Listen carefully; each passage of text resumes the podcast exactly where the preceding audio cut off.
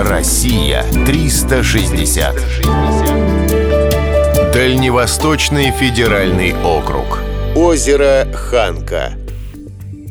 Ханка – крупнейшее озеро на Дальнем Востоке. В него впадает 24 реки, а вытекает одна – Сунгача. Она является естественной границей между Китаем и Россией. На картах начала 18 века озеро было обозначено как Химгон. Потом его называли Хинка, Гинка и Ханкай. Лишь в конце 19 века трансформации прекратились, и за ним закрепилось имя Ханка. С давних пор озеро славилось рыбой. В нем обитает более 50 видов рыб, среди которых сом, змееголов и толстолобик. Еще в средние века китайские рыбаки поставляли местные деликатесы к императорскому столу. Природа в окрестностях озера настолько разнообразна, что в 1990 году здесь создали Ханкайский заповедник.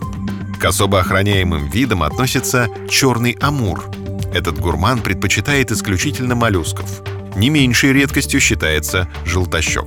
Рыба непостижимым образом обходит любые приманки, поэтому рыбакам она не по зубам. А в честь редкого сома Солдатова даже отчеканили юбилейную монету. Туристы приезжают на Ханко полюбоваться орехоносным лотосом. В Японии и Китае его корень считается деликатесом. Однако в России растение занесено в Красную книгу, поэтому вкусовые качества оценить невозможно. Зато реально полюбоваться его чудесными цветами. Местные красоты привлекают не только туристов, но и кинематографистов. В 70-е годы известный японский режиссер Акира Курасава снял здесь художественный фильм по книге Владимира Арсеньева «Дерсу Узала». А государство Ханка фигурирует в японском мультипликационном сериале «Стальная тревога». Но лучше все-таки увидеть уникальное озеро своими глазами. Россия 360.